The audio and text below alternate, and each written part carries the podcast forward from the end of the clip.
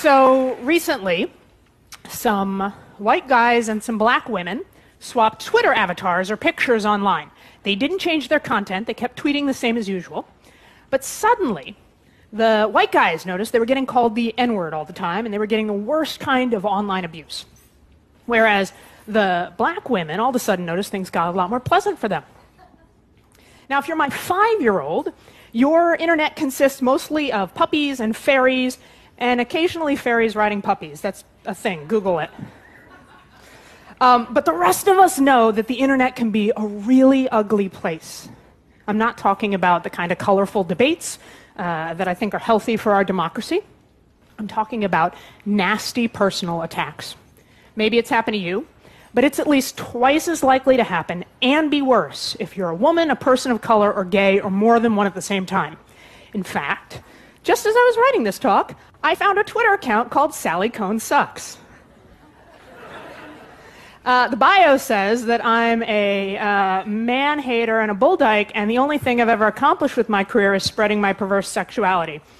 Which, incidentally, is only a third correct. I mean, lies! But seriously, we all say we hate this crap. The question is whether you're willing to make a personal sacrifice to change it. I don't mean giving up the internet, I mean changing the way you click because clicking is a public act. It's no longer the case that a few powerful elites control all the media and the rest of us are just passive receivers. Increasingly, we're all the media. I used to think, oh, okay, I get dressed up, I put on a lot of makeup, I go on television, I talk about the news. That is a public act of making media. And then I go home and I browse the web and I'm reading Twitter, and that's a private act of consuming media. I mean, of course it is, I'm in my pajamas. Wrong.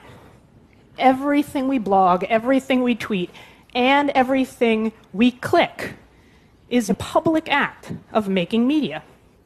We are the new editors. We decide what gets attention based on what we give our attention to. That's how the media works now. There's all these hidden algorithms that decide what you see more of and what we all see more of based on what you click on, and that in turn shapes our whole culture. Over three out of five Americans think we have a major incivility problem in our country right now. But I'm going to guess that at least three out of five Americans are clicking on the same insult oriented, rumor mongering trash that feeds the nastiest impulses in our society. In an increasingly noisy media landscape, the incentive is to make more noise to be heard.